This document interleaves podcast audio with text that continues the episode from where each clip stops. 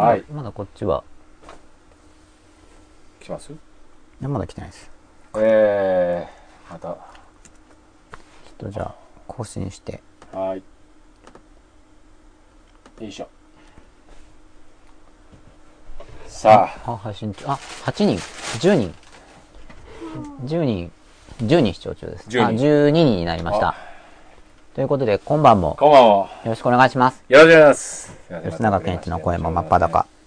今日は13夜ですよね。13夜、はい。はい。一応ここに13夜って書いてあるんですけど、全く見えませんね。こ一応書いてあるんですけれども、はい。えい、えー、よいしょ。見ますか？こちら。おい。どっちも、こう、こうかな？そうですね。はい。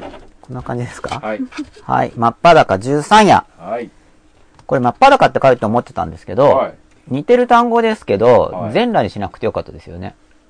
なんか、なるほど。意味は似てますけど、なんかイメージ違くないですか、まあそうです同じですけどね、真っ裸と全裸とか言って。まだまだ。はい。真っ裸なんで、はいうんやっぱその方がいいかなと思って、はい、真っ裸です。で、13夜。今日のテーマは。あはい。今日のテーマが、はい。理解と感情理解と感情。というものをやろうと思ってます。なるほどうでしょうか、吉田さん。ど。はい。今ちょっとツイッター出したんですけど、はい。グイッと。まあ、みんなから特に何も理解と感情。来てないんですけどね。はい。進めちゃっていいですかね。はい。これなかなか、あれ、声聞こえますか？皆さん。あの、聞こえにくい人いたら言ってください。あ、テストすればいいですか？ハウリングしますけど。します？はい。しないですか？あ、あ、あ、はい。あ、出てますね。はい、じゃあ切ります。あ、切るっていうか間違っちゃった。はい、真っ裸に変えますよ。はい。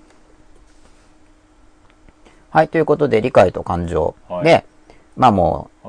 理解とか、感情とか、はい。いつも同じような話 してるな、この人はって思うと思うんですけど、はい。まあ大事なんですよってことなんですよなるほね。うん真っ裸に。行くために。はい。で、だんだんこれまでの話がこう、繋がってはい。くるわけですよ。はい。ちょうどその100のあたりでフィナーレに行くかどうかはわからないんですが、はい。100まで行くと、はい。なんかじんわりだんだん分かってくるんじゃないかなと。なるほど。まあ、そうですね。うんそういうのを100回そうですね。そういうのを狙ってるんですなね、実験的に。はい。だいぶコンセプトも変えつつ、うん。こう皆さんとの反応を見たり、まあ、あと僕自身もこう話してみて、そうね。うん、まあ、だんだん目指すとこ自体はシンプルなことですからね。目指すところは一緒で、はまあ一応僕としてははい何度も言ってますけど、い。はい。これ真っ裸。はい。ここ、まあ自分に対して特に自分の心を真っ裸にしていくと、はい。もうプライベートも、はい。自分自身の生活も、はい仕事も、はい。自分の周りの人間関係も、はい。なんかよくわかんないけど、なんか全部うまくいってきちゃうんじゃないのっていうぐらい、ツボなんですよってことなんですよね。はい。真っ裸。そうですね。ここを努力すると、いろいろうまくいっちゃうっていう。はい。まずここをやってみるといいですよと。そうですね。と僕は思ってるんですけど、はい。ただまはい。あ、きっと分かりにくいところなんで、はい。なんか例えば、あの、東大家庭教師が教える頭が良くなる真っ裸とか企画を出してもですね、はい。多分通らないんじゃないかな。出してないんですけど。はい。試しに出してみてくださうんでもこれだけ放映してるけど、はい出版社さんから一個も話が来てないんで、あそうですね。うんいろいろ話は来てますからね。はいなるほど。違うとこういうのどうですか？とか。話は、他の話題については、はい。こんな新刊どうでしょうか？ってはい話は来てるんですけど、真っまあ裸書籍、出ないですか。な書籍化の話は。一つもないんでやっぱ映像向きなんですかね。ユーストリーム向きっていうか。でもな、なすぐ役立つと思ってやってるんですよ。はい。はい。で、はい。理解と感情なん、まあだから、こう部数も気にせず話せるという利点があるわけですね。で、理解と感情はい。はい。でいいですか？あ、そうだ、あとそれでその新刊のことを言うと、はい。思考法が出るんですよ。おあ、よかった、正しい。正しいボタンを押してくださいましたね。あの、思考法が出るんですよね。ー。もう一回、もう一回いいですか？いいですよ。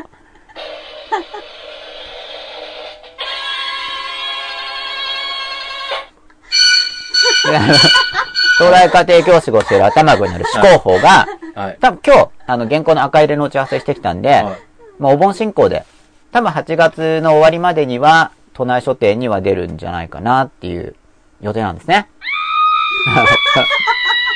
驚きです。思考法。まあ思考法。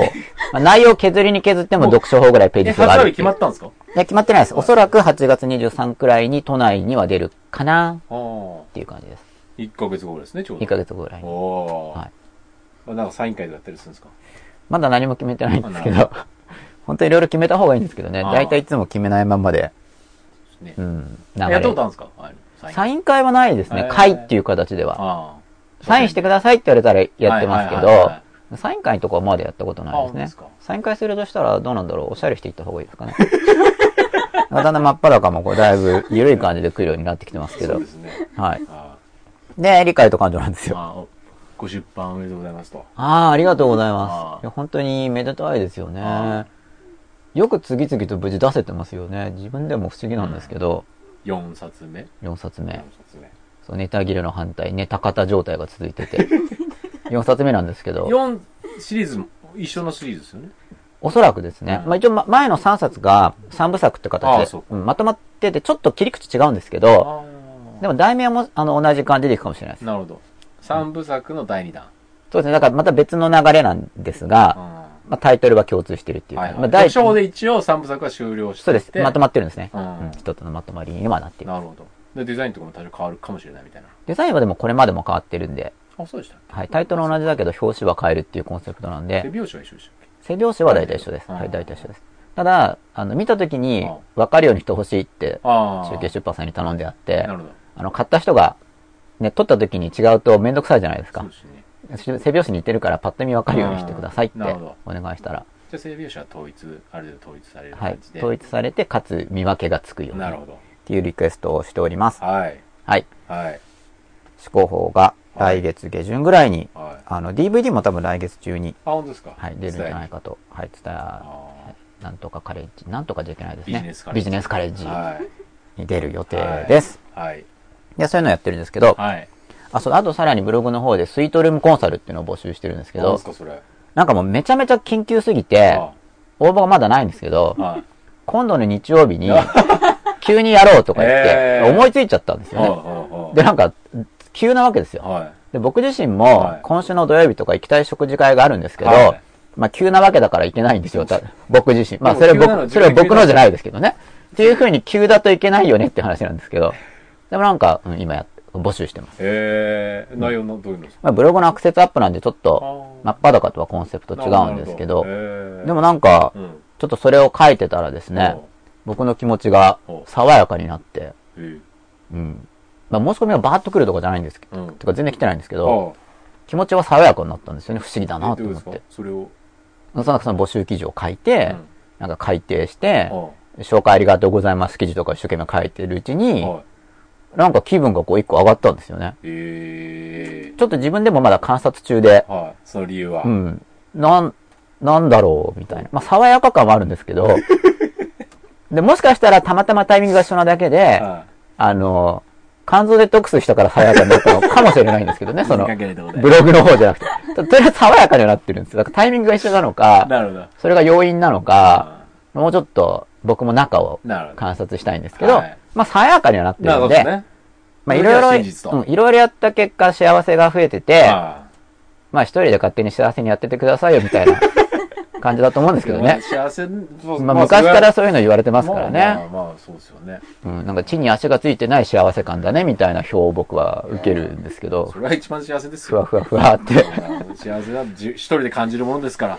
うん、なんか雲の上に寝転がってるみたいな気分なんですね。なんでそうなのかはよくわかってませんけど、あますます楽になろうと思ってあいいでねるんですすね。。で、理解と感情ですよ。はい。全然導入になってないんですけど。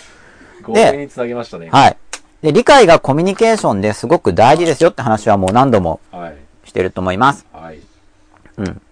で、もちろんこの理解っていうのは、だから、はまあ、自分がはい。自分を理解する、で僕が僕を理解するのも理解だし、はい。僕が吉田さんを理解するのも理解ですよね。はいはいでも理解するっていううん。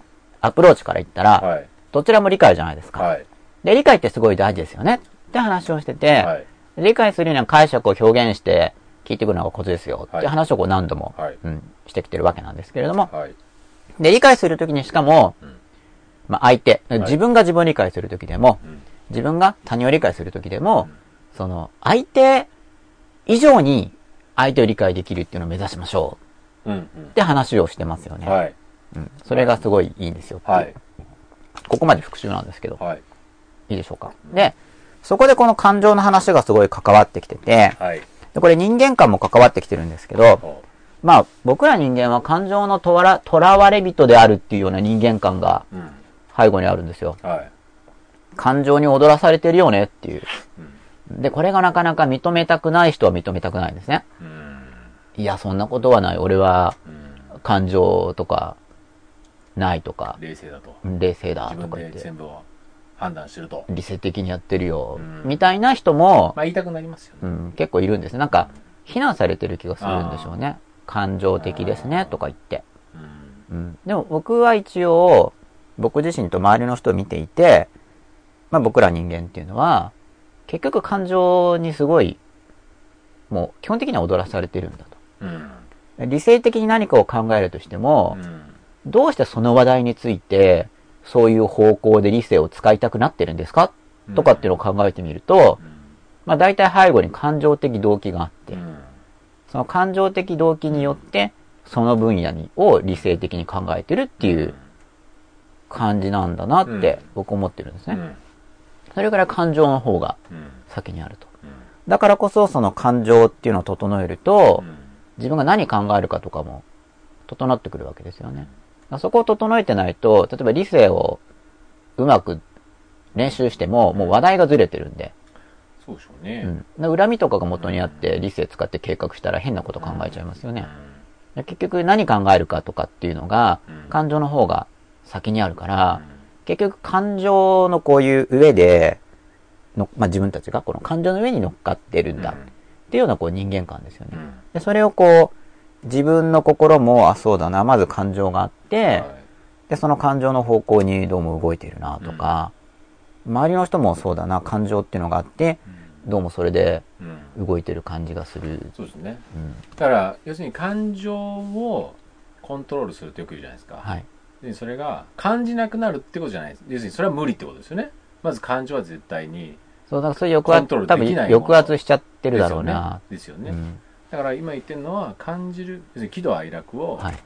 えーを感じなくするという話じゃなくて、うん。感じた時のそう、よく感じた方がいいってことです。そうですよね。出てるから、うんよく感じることによってうん自分がよくわかるし、ですよね。で、それをすると、出てくる感情が変わってくるんですよっていう。うんあの、よく感じていくと、うんうん。実は。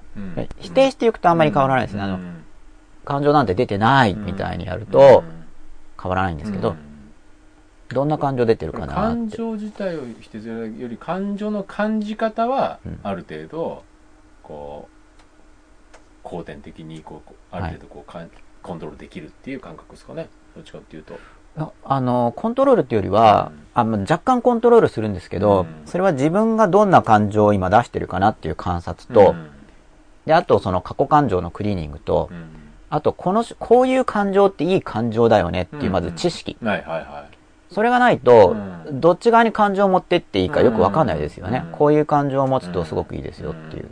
だから、いい感情って何なのかなっていう知識。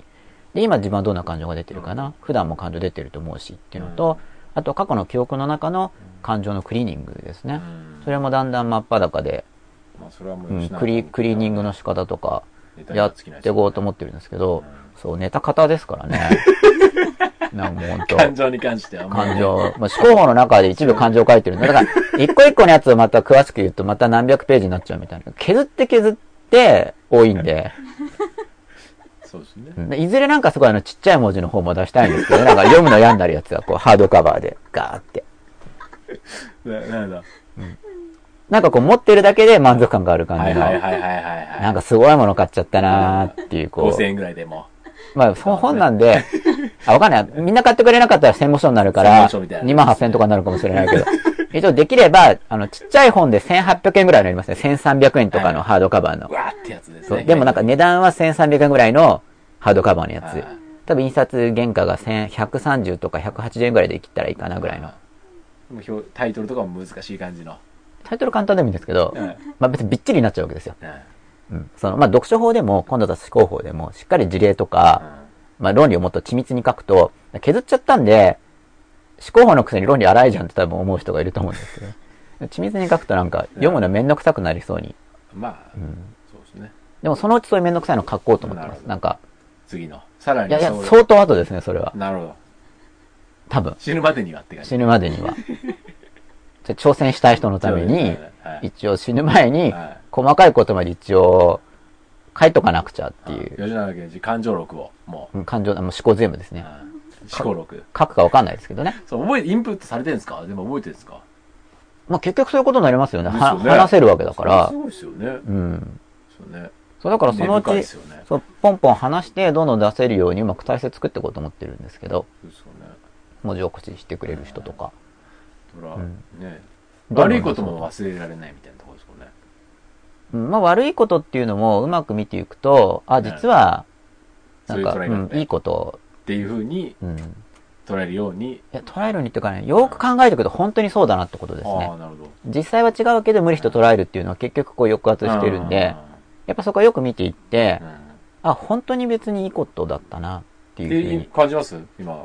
うん、いろんなことを結構そう感じるようになれましたね。まあもちろんそういう方向性に行こうっていう意図は持ってますけうど、んまあ無理やり思い込むまずそっていうのこ行かないととは違うんですよ絶。対そういう方にはシフトチェンジしないですもんね。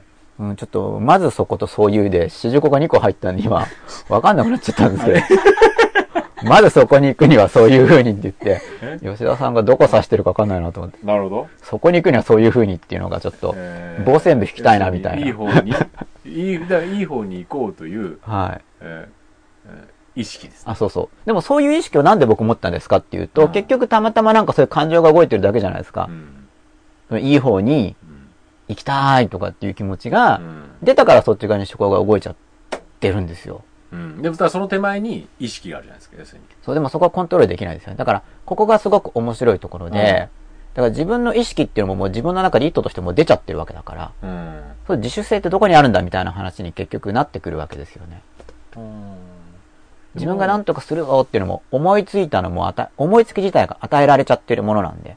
で例えば、えでもそういうネガティブな感覚として捉えてる中で、うんもう本当にしんどくて、はいもう嫌だと。はい。ななんとかう、ん。これをプラスなものに変換できないものかと。はい。大体そういう捉えるじゃないですか、人間って。そこからスタートするにはしません？それはすごいいいですね要。するに、例えば試合で負けたと。はい。でも、れは苦しい、悔しい。はい、悔しい。でも、これは次へのステップだとか？はいそれってそこはまず意識うんから入るじゃないですか。要するはいにそうそうやって思うべきだとか。はい。まあもう、そういうふうなことがもう、概念としてあるから、うんまあそういうのは分かりやすい部分なんでしょうけど、はい。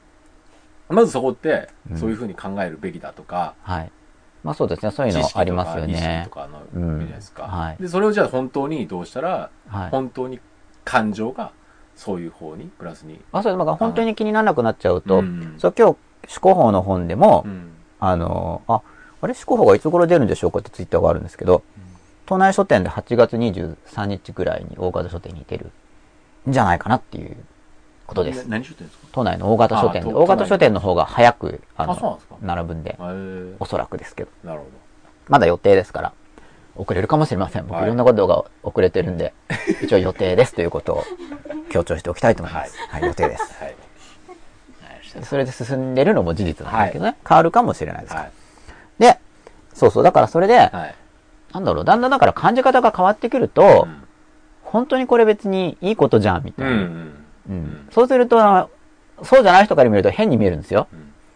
な、それの一体何がいいんですかって話になるから。なんでこの人笑ってんだみたいな。ある意味。もし笑、口、顔に出しちゃうとですよねな。んでこの状況で笑ってんだそう、顔に。に出しちゃうと、おかしいんじゃないこれ嬉し、バカにしてんのかみたいな。ううんん。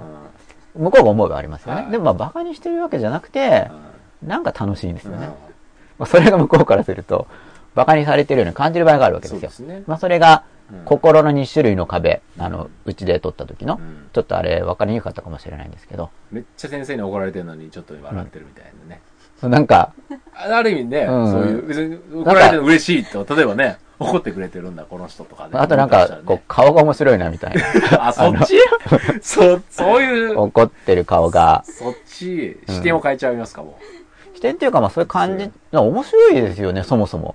う。あの、なんで怒りたいんだろう、そんなにとか。いやでも、自分がなんか、興味深いやもう悪いのは絶対こう、自分だとうん。いう場合ですよ。でもほら、別に怒んなくてもいいわけだから、要は。別に。うんまあでもね、うん相手側としては相手側の感情が怒りのあ、感情そうそうそうになったわけじゃないですか。火を注いだわけですよ。うんで、カッカカッカカッカしてるわけですよね。うんうん。でもなんかそれもまたあこれ楽しいんですよ。うんなんかこう、そうですね。カッカカッカカッカカッカっていう、ね、カッカカッカしてるわけだから、ああ、カッカしてるな、みたいな。でもそれまた他人事だとか言って思われるじゃないですか。あ素直に言うと、そうですねう。ん、カッカしてますね、とかって楽しそうに言うと。それはもう完全にね、火に油を注ぐ状態になりますよね。うん。まあだからだんだんカッカしてる人とそばにいると、こう、コミュニケーションがうまくいかないんですよ。ああ、ノリが違うから。あはい。で、だんだん僕はだから周りに、そういう人いるとちょっと距離を置いて、みたいな感じになってきたんで、な まあ、ますます自分の世界に、自分の世界にね、はい今後もっと行こうと思って。あと数年すると、だいぶもっと自分の世界に、引っ越しもしちゃってもっと自分の世界にみたいなはことを考い。それ真っえて裸なんですかる。ん？で真っ裸真っ裸。真っ裸。嫌なものはやうん嫌で、その嫌である時に同時に怒りや苦しみがあんま出ないみたいな感じですよね。はいはいはいはい。嫌なことも受けるみたいな。うんうんうんこれ嫌だなとかっていう感じで、まあそう言ったらまた向こうは傷つくかもしれない人間だったら。だけどこう別にその、馬鹿にしてるわけじゃなくて、はそれ嫌がってる自分も楽しいし、い。うん。うん。だから、でもまあ、ね、だから楽しくバイバイみたいな感じですよね。嫌がっ平平和的な感じでね。うん。ああ、僕こういうの嫌なんだなって思って、はいあ、じゃあなんか離れれば OK じゃんみたいな、この、はいはい。わーいっていう感じで離れてって、で、なんかお互いハッピーですよね。そうですね。うん、向こうも、あお互いかわかんないけど、とりあえずこっちはハッピーですね。ハッピーがキープされ、えー維持されたと。うん自分のハッピーが。うん、そういうのを考えてるんですけど、うんで、理解と感情なわけですね。やべえ、今日なんか、うん。で、その感、いバラバラな感じだな。や、これあえてやってるんですけどね。あ あ、そうですか。はい。ちょっと鼻水出てしまいましたが、はい。はい。ツイッターは特に増えてないですね。はい。それで、はい。まあだから、まあ感情ってある、あるっていうか感情に僕たち揺り動かされてるねっていう話をはい。してるわけなんですけど、はい。今。うん。で、理解するときに、そうやってまあ自分の感情を見たり、まあだから相手の人の感情をされ、見ている、まあ事例を一応話してたんですけど、今。はでそういう視点がついてくると、だんだんはい感情にこう、なんか、感情的になってる人も、結構発言は理性的に語ろうとするんでうん、よく騙されちゃうんですよ。い。うん。うん。でもこういう視点ができてくると、相手の感情が見えてくるんですよね。うん。ああ、こういう感情だから、でもこういうこと言ってんだな、みたいに。うん。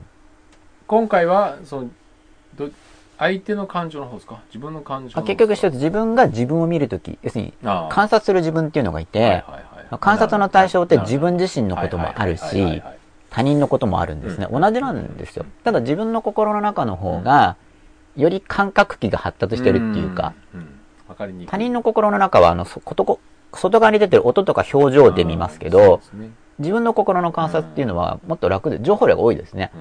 あの、自分の心の中もわかるかうら。うん。なんかそっちが入門になるんですよね。んあそっちの方がわかりやすいですか情報量が多いから。でもう、ん。うん見え見にくいですよね人の相手の方が見やすくないですか、でも、もしかしたら錯覚かもしれないですね。まあだからそれは自自己正当化が入らないって意味ではやりやすいんですけれども、うん客観視はしやすいじゃないですか、うんそう、客観視はしやすいです。ただね情報量がすごく少ないんで、うんうん慣れてきたら自分の中の方が、すごい、あの、見やすくなるはず。情報量多いから。うんだけど、自分の感情をうんと見たくないとうか、ん。すごい自己正当化が激しすぎるとか、自分の感情を否定したいとかが強いと、自分の方が、自分の方がわかんないけど、そういう感情を感じる練習をしていくと、だんだん見えてくるんで、うん。自分の感情が。まあ今だから、理解と感情っていうのは、理解ってすごい大事なんだけど、うん。相手の言ってることを理解するっていうのがだからまあ100%の理解なんですね。で、相手が本人もよく自覚、感情って自覚しにくいです。さっきの吉田さんの話の通りで。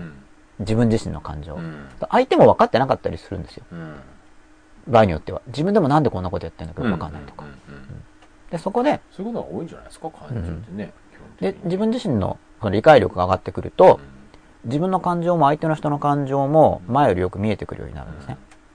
でそうするともし、その相手の人本人が自分の感情がよく感じられてないとすると、相手以上にわかるっていうことがやりやすくなるんですよ。うんうん感情が見えることで。だから、理解の話をしたときに、うん相手の自分自身の理解以上に理解するっていうのが大事なんで、そこを目指しましょうって話をしたんですけど、で、実際にはどうするんだっていう話までしてないんですね。とりあえず100%以上の理解っていうのがあるんですよって話までで。で、それはどうすればなるのかって言ったら、相手が自分でもじ本人もよく自覚できてないような感情っていうのを感じていく。で、それをうまく表現したときにちょ相手相手って何ですか？相手っていうのは自分が自分を観察するときは自分自身。そうですねうん。観察される前の自分っていうのがいるんですよ。うん素で、単にこう、なんとなく自分で自分を感じてますよね。素で感じてる自分。それを、ん？ってこうよく感じるときと感じ方が違いますよね。その観察する自分が入ってるときと。だから、素の自分がと、なんかちょっと、感情的になってる自分そう、そういう時もありますよね。で、そこで観察する自分がヒュッて入って、自分自身を見ると、ああ、これって今こうだから、あこうなんだよってこう理解をしてあげる。それ自分の、その観察されてる自自分が、分とそれを客観冷静に客観的にそう、る観察する主体の自分。うん。観察してるうちに、この観察する主体の自分が育っていくんですね。うん。で、これが意志力を持ってるんです、この観察する自分っていうのが。で、だんだんいろいろ自分で自分のことが見えてきたり、自分で自分のことがもっとコントロールできるようになってくるんですよ、この観察っていうのをやってると。で、自分の感情的動機も見えてくると、あ、だから俺こんなことをやってんのか。で、自分でも分かってくるんですよ。感情が見えてくると、よく分かってくるんです。で、他の人のことも、まあ誤解かもしれないけど、よく分かってる気が自分にもするんですね。で、でもそれをこう表現して投げかけてみると、まあ相手が超ガードしてる場合は別ですけど、相手もその感情の説明を聞いたときに、あ、そっかってこう分かるんですね。多くは。全部じゃないけど。本人も言われると分かる、人って言われると分かるっていうのがあるんですよ。あの、勉強もそうなんですけど。模擬試験とかでも。解説見たら分かったみたいな。うん思いつかなかったけど、言われたら、ああ、そうだったって分かるってあるんですね。ここがすごい人間の可能性だなって僕思ってるんですね。人間の可能性だし、教育の可能性ですよ。だって言われたら分かるわけだから。ううんで言わなきゃダメってことですねうん。だから、こう、こうなんじゃないですかって言ってあげたときにうん、言われた本人も、ああ、そっか、俺はそういう感情を持ってて、だからこうなのかって、こうなったときにその100%以上の理解っていうのが、うん。この背後の感情っていうものを見ていく。で、それはまず他人の背後の感情の前に、まず自分自身なんですね。そうしないと、本当に当てずっぽうの嫌なやつになります。まあそうですね。そう、自分の感情も見えてないのに、うん。あなたはこういう感情があるからこうなんですね、うん。とか言ってたから、それは、で、向こう、それっては多分外れてるんですよ。またその、そういう人の観察って。うん。で、言われた子も全然違う、全然分かってないから、うん。全然そんなんじゃないからとかって話になっちゃって、うん。うん。でまず自分自身の感情をよく感じていって、で、自分が自分として、ああ、そっか、俺はこういう感情が、そっかそっか、うんだからこういうのをやってるのか、これは寂しいからやってるんだなとか、ですね。で自分のが見えてくると。まあ自分で自分がこう見えてきたなって思ってからの方が安全ですよね。うんあの他の人の感情推測は。それはあれですか喜怒哀楽のうんき怒りでだけでやります？まあ、全部でですね。全部ややっちゃいます？うん全部やるんですね。で、喜怒哀楽の、まあ、定義にもよるんですけど、例えば愛とかっていうのが、その悲しいから落ち込んでるとかっていう感情だとしたら、うんまあそれもない方がうんいいわけですよね。うん。悲しいにもいろいろな定義があるんですけど、相手の苦しみを自らの苦しみであるかのようによく理解してうん、それを減らしたいと願うっていう意味の悲しみだったら育てた方がいいですけど、そうですね、うん。そこがねあんまりねそう難しいですよね。だからちゃんと感情的になったり別に感情に全部委ねた方がいい時もあるじゃないですか。うん。あるある意味では、はい。ねそこがあんまりその、はい。そこは感情でいい解放するべきだっていう時とああ、そうです。それも感情も出ちゃってるからう、ん。うんそれをきちんと出していって。ね客観視して。うん。あ客観視っていうのは客観視しますけど、うん。あの、押さえつけないんです。うん。出すのはいいんですね。うん。押さえつけないんです。うん。そうするとそこがだんだん克服されてうん。くるんですよね。だからでここの微妙なスタンス、真ん中の道ですよ。うん。克服しちゃいけないというかうん。もっと増殖むしろはい。そうさせた方がいいん感情っていうのもあるじゃないですか、ありますね。ねだからその増殖した方がいい感情っていうのは、穏やかな感情。うんうんあの、増殖した方がいい感情っていうのは、その感情が、より、よりたくさん出せるようになった時に、こう触れない、悲しみとかってドーンと落ち込みますよね。喜びとかもなんかこう、カーって上がるようなハッピーですよね。そういう触れる感情っていうのはこう真ん中に減らしていくんですよ。うんだからもう穏やかな思いやりにしても。でも楽しいとかはガーっていう感情とかは、うん。僕は全然ありだと思うんですけどね。僕もっとやり、逆逆はい。に言っとけよって思うけど、客観的な自分が強すぎて、はい。それを抑えられるっていうことが多い気がするんですよね。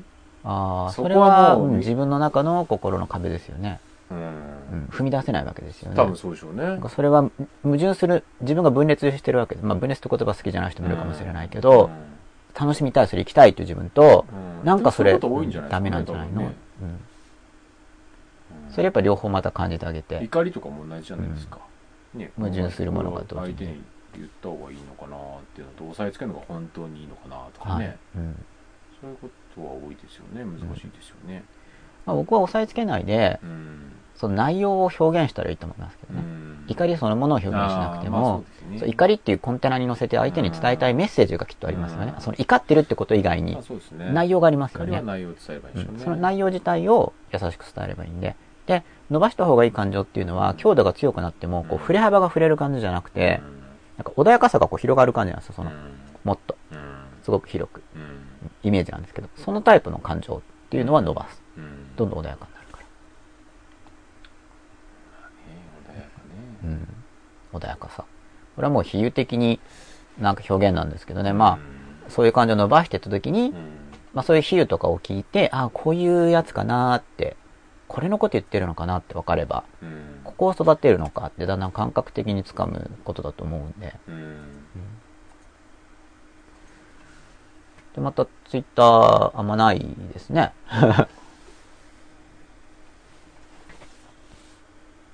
ちょっと更新してみようかな。まあ、多分ずっと聞いてるとなかなか書きにくいとも思うんですけど。というのが、はまあ理解と感情の話の基本なんですけど、つまり、相手を理解するときに、その感情、それは結局人間はまず感情に転がされている。うんまあ、その穏やかな感情は転がすっていうのと違うんですけどね。その育てていく。でも普通はなかなかずっとその穏やかな感情状態に入ってるとやっぱ波立ってるんで、その波に翻弄されてるものなんだっていうものをまずモデルとして思ってるわけですよ。あうんでそう思って自分とか他の人を見てると見えてくることがあって、うんで、そうやって感情の波を感じるようにしていくと、自分自身の理解や周りの人への理解が非常に深まってくる。うんその感情を見ることで理解が深まる。まあ100%を超え始めるってことですよね。うんで、まあ、先週の感情の責任とかって話にも感情はつながるんですけど、あまあ、感情の責任というのは自分の感情に自分に、ね、責任を持つってことなんで、うん相手の人がこうだから悲しいとか、相手の人がこうだから怒ったとかっていうのは、感情がまだ依存してるわけですよね。そうですよね。相手の人の状況で自分の感情が動いちゃってるから。まあだから、そこが変わってくるの、それも理解っていうのは、うんああ、自分はまだ感情をその依存しちゃってるな、周りに。その自分の感情に責任が持ててなくて、そうか、依存してるな、こういう刺激が来ると、こういう感情が出ちゃうんだな、っていうふうにこう自分が分かってくるんですよね。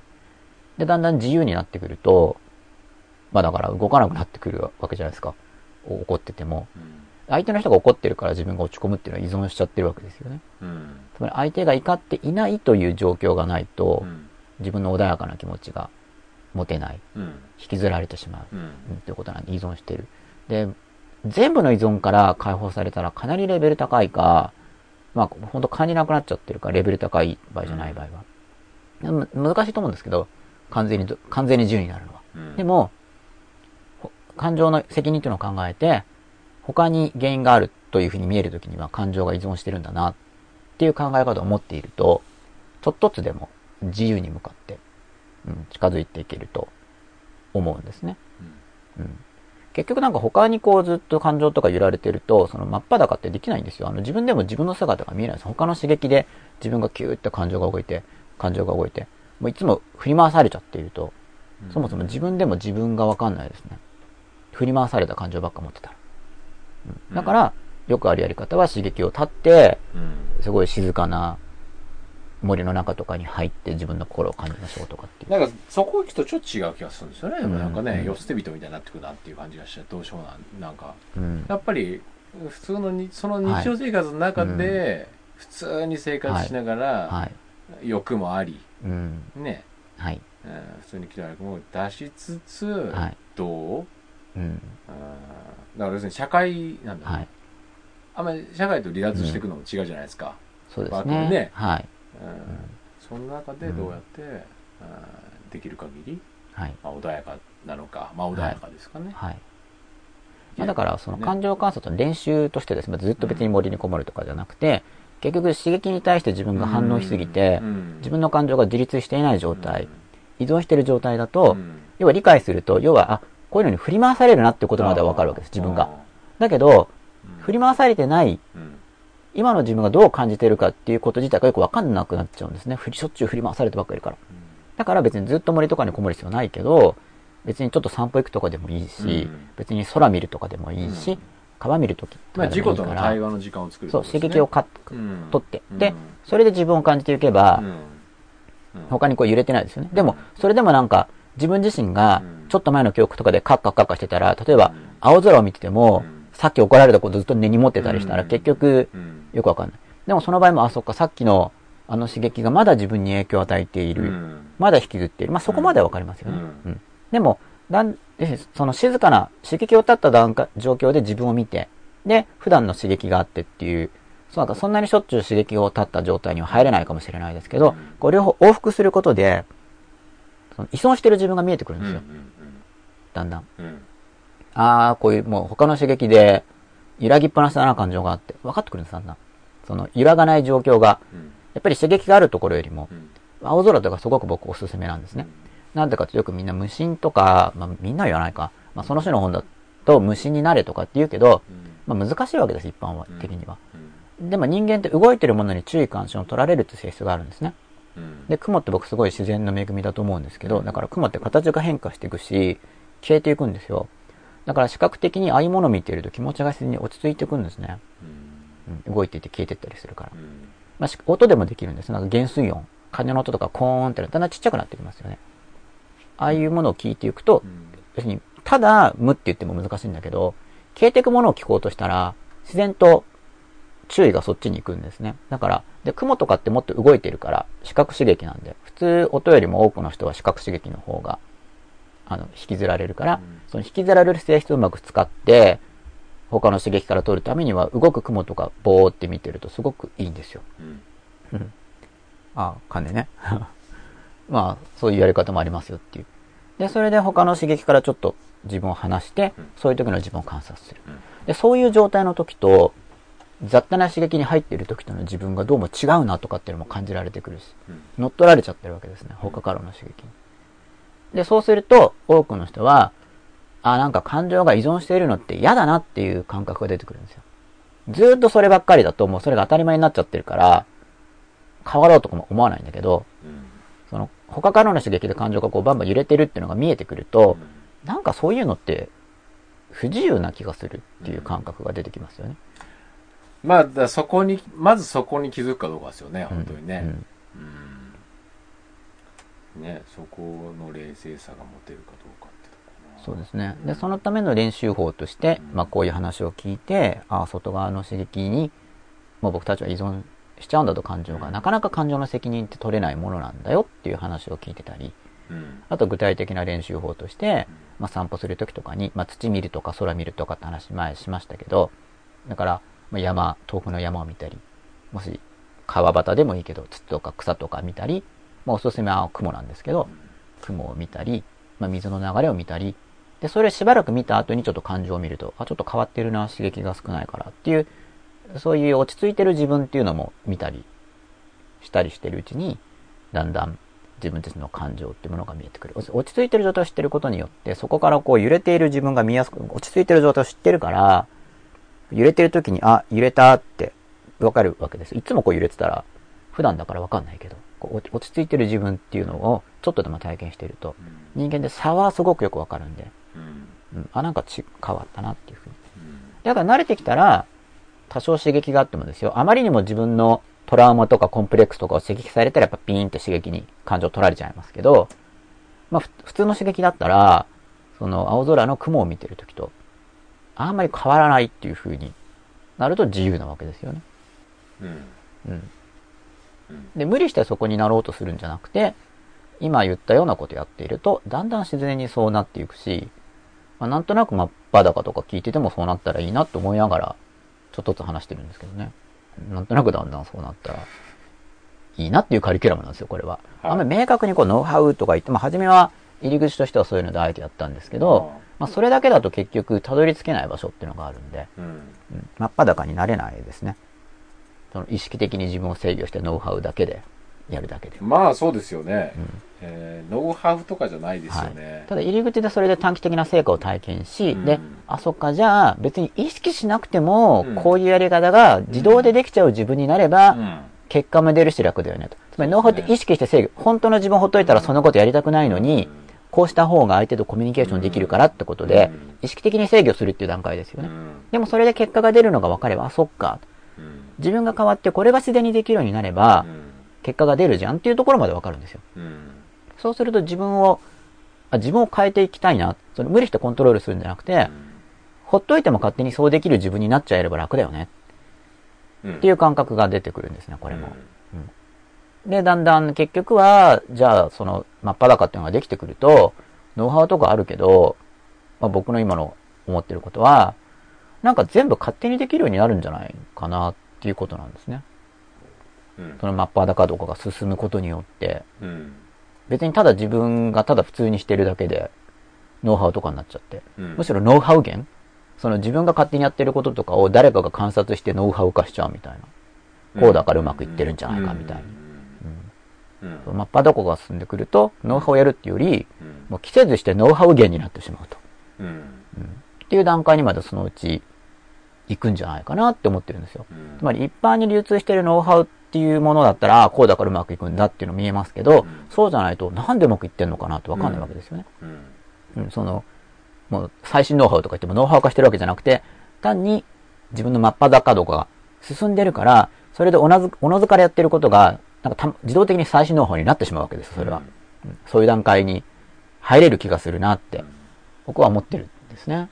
で、まあ僕だけそう言ってなんかね、一人で言ってもあれなんで、いや、いいんじゃないですか？まあいいんだけど、あ一応僕はなんか自分がちょっと進んだら、あ。それを皆さんに。なんか話していくっていうんですかね。あそういうのやっていきたいなって思ってるから本とかも。か今うん、今もやってるし。一応ああそういうキャラだからですよね。ある意味押し付けがましいかもしれないですけどね。いいものだと思ってるからあ。、うん。受け取ってよ、みたいな。で受け取ってくれる人がいないと、お本当に押し付けじゃないですか。だから、うん。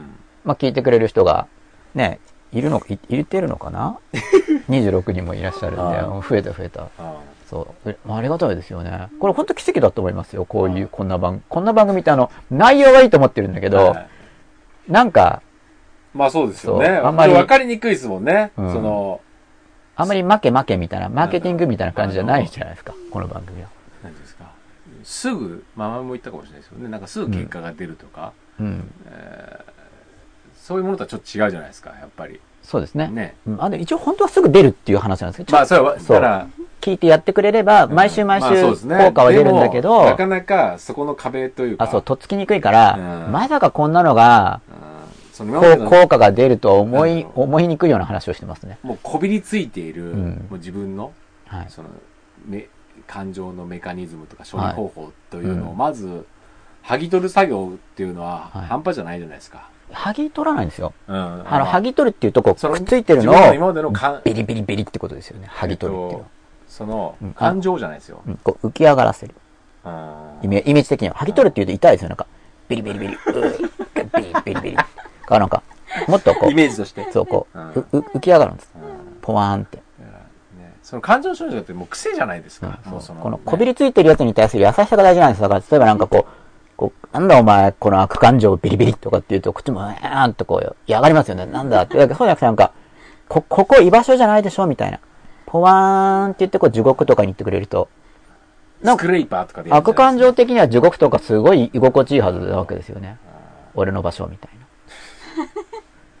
ここだよみたいな、その豪華の中が快感なわけです、そういうのは。もうな、もうこの、例えば人間とかが常温のお風呂に入ったら暖かくて気持ちいいなと思いますよね。うんでもあれペンギンとか入ったら多分暑いんですよ。バカ、信じられないみたいなもんですよ。なんか、40度の湯に入ってるのか、あいつは、みたいな。だから毛とか生えてないんだとかって思いますよ、多分。思わないかもしれないけど。比喩で言ったら、擬人的に言うと、ペンギン的には。うんだから、ね、僕からすると、その地獄の豪華とかあった時に、やばいでしょ、暑いでしょって思うけど、この暑さがたまらんっていう存在もあってもおかしくないなって思うわけですね。うんうんあもうそっち行ってくれれば、うんなんかすごいいい感じなわけですよ、別にうんここんなところでこびりついてるのが、だから、そういうのとだから、ぐしゅってこう、あっちっちってならないと生きていけないから、ギューってなってなんかこう、ここでこう、ぐりぐり暑さとこう作ってるイメージですね。そそんなことしなくてもいいよっていうことなんですよ。これ、ちょっとわかりにくいかもしれないですけどね。わかりにくいですねうん、イメージだから。イメージねイメージだから。だだから、ね、話すよりこう、居場所に帰ろうねっていう。居場所？うん。だから、助けに来てくれてるって前話しましたよね。実は。そういう傷とかにこうガシってくっついたりとかして実は守ってくれてるんだって、いろんな意味で。うんだけど、こっちの自分が言えてくれば、うんもう別にこれいらないんですよ、ここが。ううんんで、帰っていけば、こっちの黒いのも、気持ちいいんですね、その豪華に焼かれてるのが。いい湯だな、みたいな。うん。っていうふうに僕は思ってるんですよ。本当はそうかわかんないけど。そうね。いだからそういう感覚を持ってる。言えてくればですよね。自分が。で、ね。心の傷の上にうん、傷がこうあるから、こう、塞がないと傷が痛いじゃないですか。うん。で、その傷を塞ぐものって、かさぶたとかも通常の皮膚じゃないけど、心のこともなんかそういう黒い、うん。そこをツンってきたらうん、ここ、ここの傷を守るためにガーってこうなんかう、ん。怒るようなのがこうくっつくんですよ。うん。そこ、傷を刺激されると心が耐えられなくなるから、防衛機能をですねこう被ってるわけです。けどだからただだから言えてくれば自然取れるけど、うん。まあ、い、まずここ取らないと、まあい癒すのが先なんですよ。うん。で癒すの、癒すのが先だよっていうのは、だから、それを癒すのが先っていう概念がないと、剥がしにやっぱ行っちゃうんで。だから癒すというとこの概念に行くためには、うん。ここをある程度剥がさないとダメなんですよ。だって癒すという概念の前にもう、そこのこびりついてるものに行ってしまうじゃないですか、うん。だからこれ、これ理解していくと、うん癒しが起こるんで、自動理で。解しようというん。とこまで行く前に、はい。もうこびりついてるものがあるじゃないですか、そう。で、心がこびりついてるね。うん。って分かればいい。その剥がそうとしなくても、うん。こびりついてて、あ、で、しかもそれは、自分の味方なんだって分かるのが大事なんですよ。うんその怒りとかも。守るためにやってることなんで、うん。僕のためにやってくれ、自分の中の怒りだったら、僕のために守ってくれてるんだねって見ないといけないんですよね。じゃあいっかってなっちゃうんじゃないですか？そしたらそっちこれ守ってくれてやってんだから、これに従おうってなるじゃないですか、守ってくれてるんだけど、だからそれが状況によるんですよ。例えば、吉田さんが、なんか、すごいやばそうな人たちに習ってるから、ガードマンみたいな、とか警察とかが気を使って家の前でガシャガシャガシャっているとするじゃないですか？でありがたいけど、でも、特にそういう状況じゃなくなったら、なんか、ま、物騒な感じがするじゃないですか？こう、まあ、極端な例だけど、こう、銃とかバシッと持ってる人が玄関の前にずらっとかって並んでると、非常事態は守ってくれて嬉しいですけど、もう特に必要なくなったとしたら、なんかこう、物々しいですよね、その、いることが。うん。で、でも必要、家って必要なくなったとしても、うん。なんかお前らあっち行け、なんか、物々しいんだよとかって言わないですよね。それまで守ってもらってたらうん。感謝しますよね。うん。これまでありがとうってことで、うん。単にもう大丈夫だよっていうだけの話なんで、うんこれも比喩なんですけど、そういう感覚で見ていってあげると、だんだん楽になるというか、まあ感情系の話は比喩が多くなっちゃうんですけどね。うん。で、なんとなく感じてもらえれば、まあなんでそういう100回とか考えてるんですけどね。まあそうですよね、うん。そうですね。一回言われて、はぁ、分かったとかって、まあ多分あんまなんないんで。そうですよね。皆さんどんななんかちょっとご意見欲しいですね。うん。まあ今日は理解と感情でした。うん番組の感終わりっすか？番組の感想は真っ裸っと本物 .tv まで。終了ですか？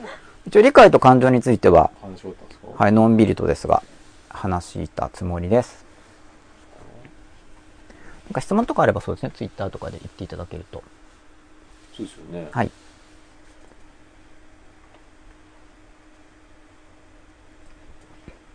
吉田さん、まとめの歌を歌ってください、ぜひ。理解と感情の歌。これ今、ですか？エンディングテーマを作ってるんですか？はいエンディングテーマは作ってないですよ今じゃあちょっとツイッター更新してみます。はここれ、まあでももしかしたら反映されてないかもしれないから、ツイプルも、あ、でもそうじゃないですね。うん、やっぱり皆さんあれなんですよ。多分ですけど、おあの、聞いてくださってるから、なかなか書き込むタイミングが、今たうん、ないのかな。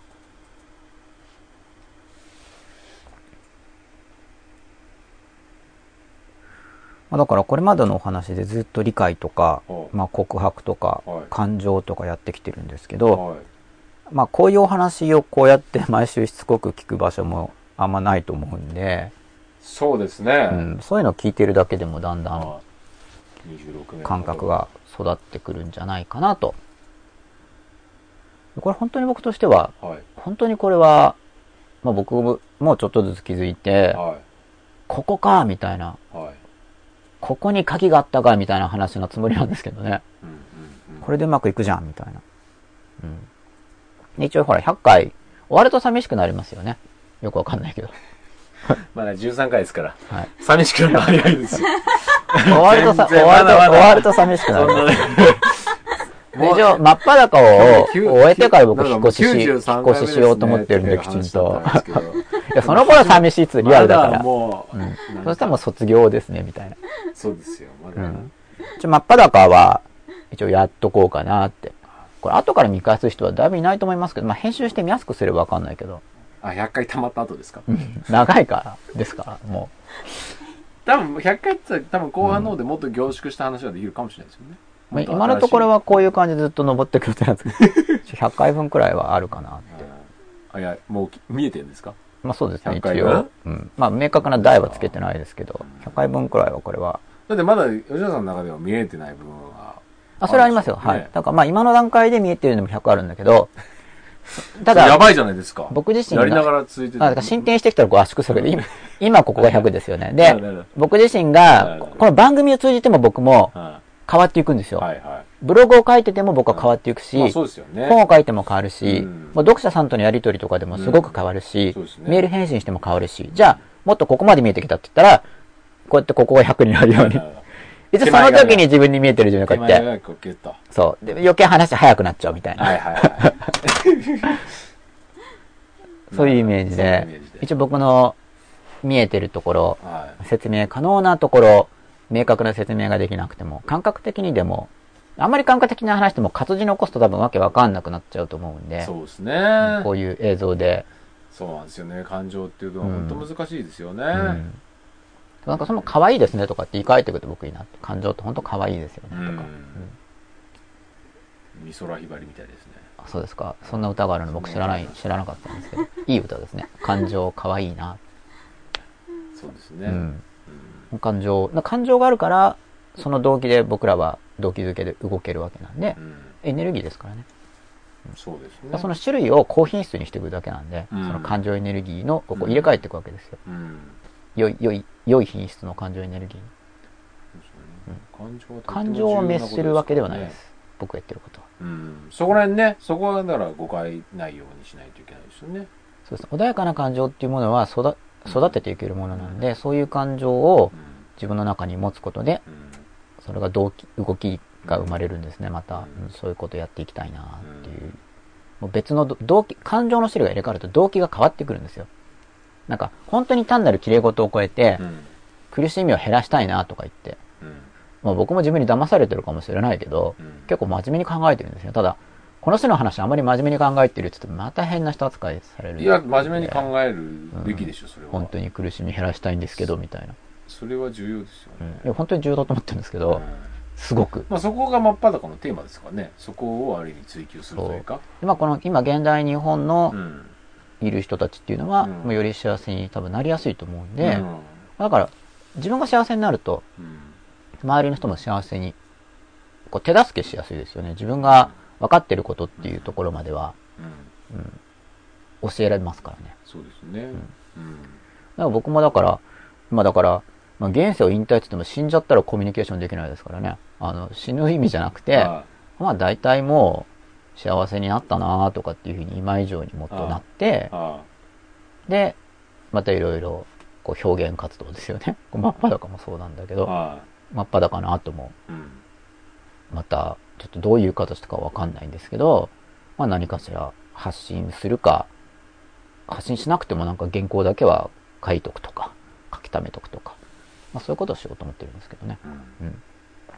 で、結局書き込みないんで、そうですね。今一応ご質問待ちコーナーだったんですけど、でしたね。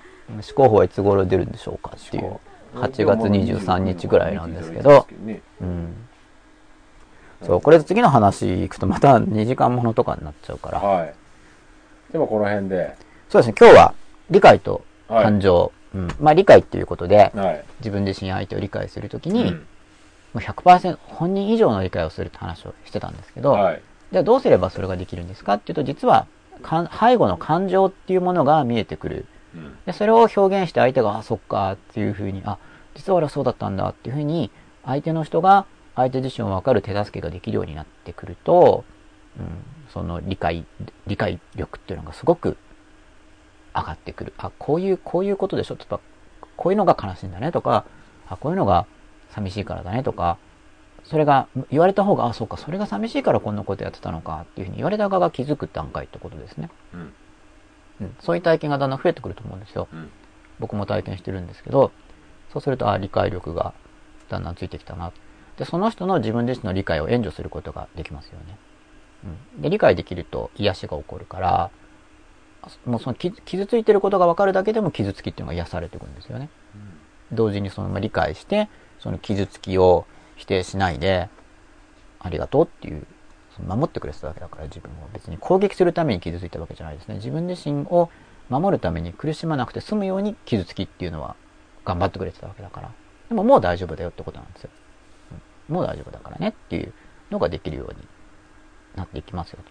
で、それでまあこう剥がれてくると、うんだんだん自分で自分のこうやりたいこととか見えてきて、コンプレックスの裏返しだった夢とかっていうものがだんだんなくなっていくんですね。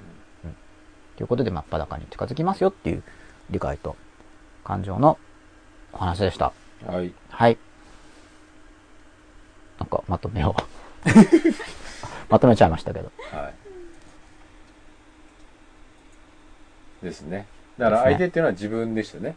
自分自身もそうだしはい、他の他人もそうだし、まず自分自身からやりましょうってことでしたね。そう自分自身を分かることが基礎に。自分でも、あ、なんか自分の感情とかちょっと分かってきたなーっていう理解が自分にも生じた後、他の人、他の人のそれまでは練習としてやりますけど、うん。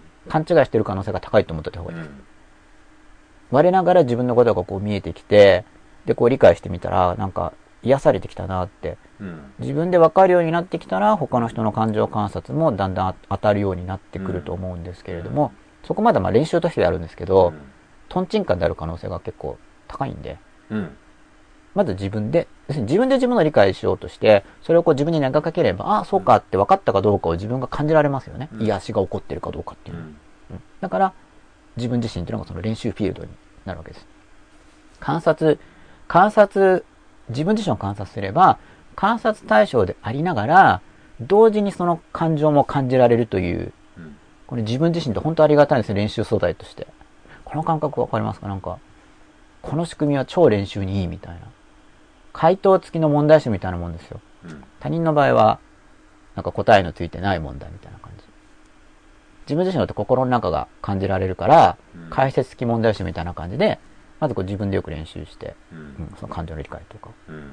そう自分であーってこう分かってくるから、そうすると他の人のも徐々にできるようになるっていうイメージですね。この自分っていう存在がありがたいみたいな。この両方セットになってるから、機能的に。うん。まあ、むず、だから、そうですね。で僕の中で自分ってここ複合体なんで、うん。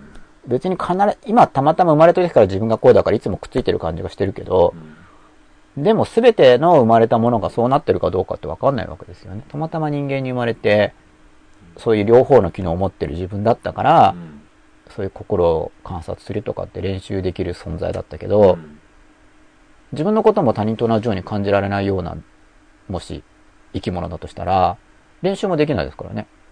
うんもう全然わかんないから自分のこと。うんだからこういう自分っていうすごいよく練習できる環境があって、なんか美味しいな、お得だな。もうそれだけでももう自分っていう存在であることが嬉しいですよね。ですよねって言うとなんか面白いから嬉しいんですけど。これはいいみたいな。はい。ということで、また話してると長くなりますが。はい。はい。理解と感情でした。はい。いいですかこれで。なんか締め、締めてください。あれもう終わっちゃいました？まだ思ってますよ。また、来週は来週のテーマですか？はい。来週のテーマは、はい。また考えます、来週まで。ということで。はい。またちょっと進むと思います。あありがとうございました。ありがとうございました。ありがとうございました。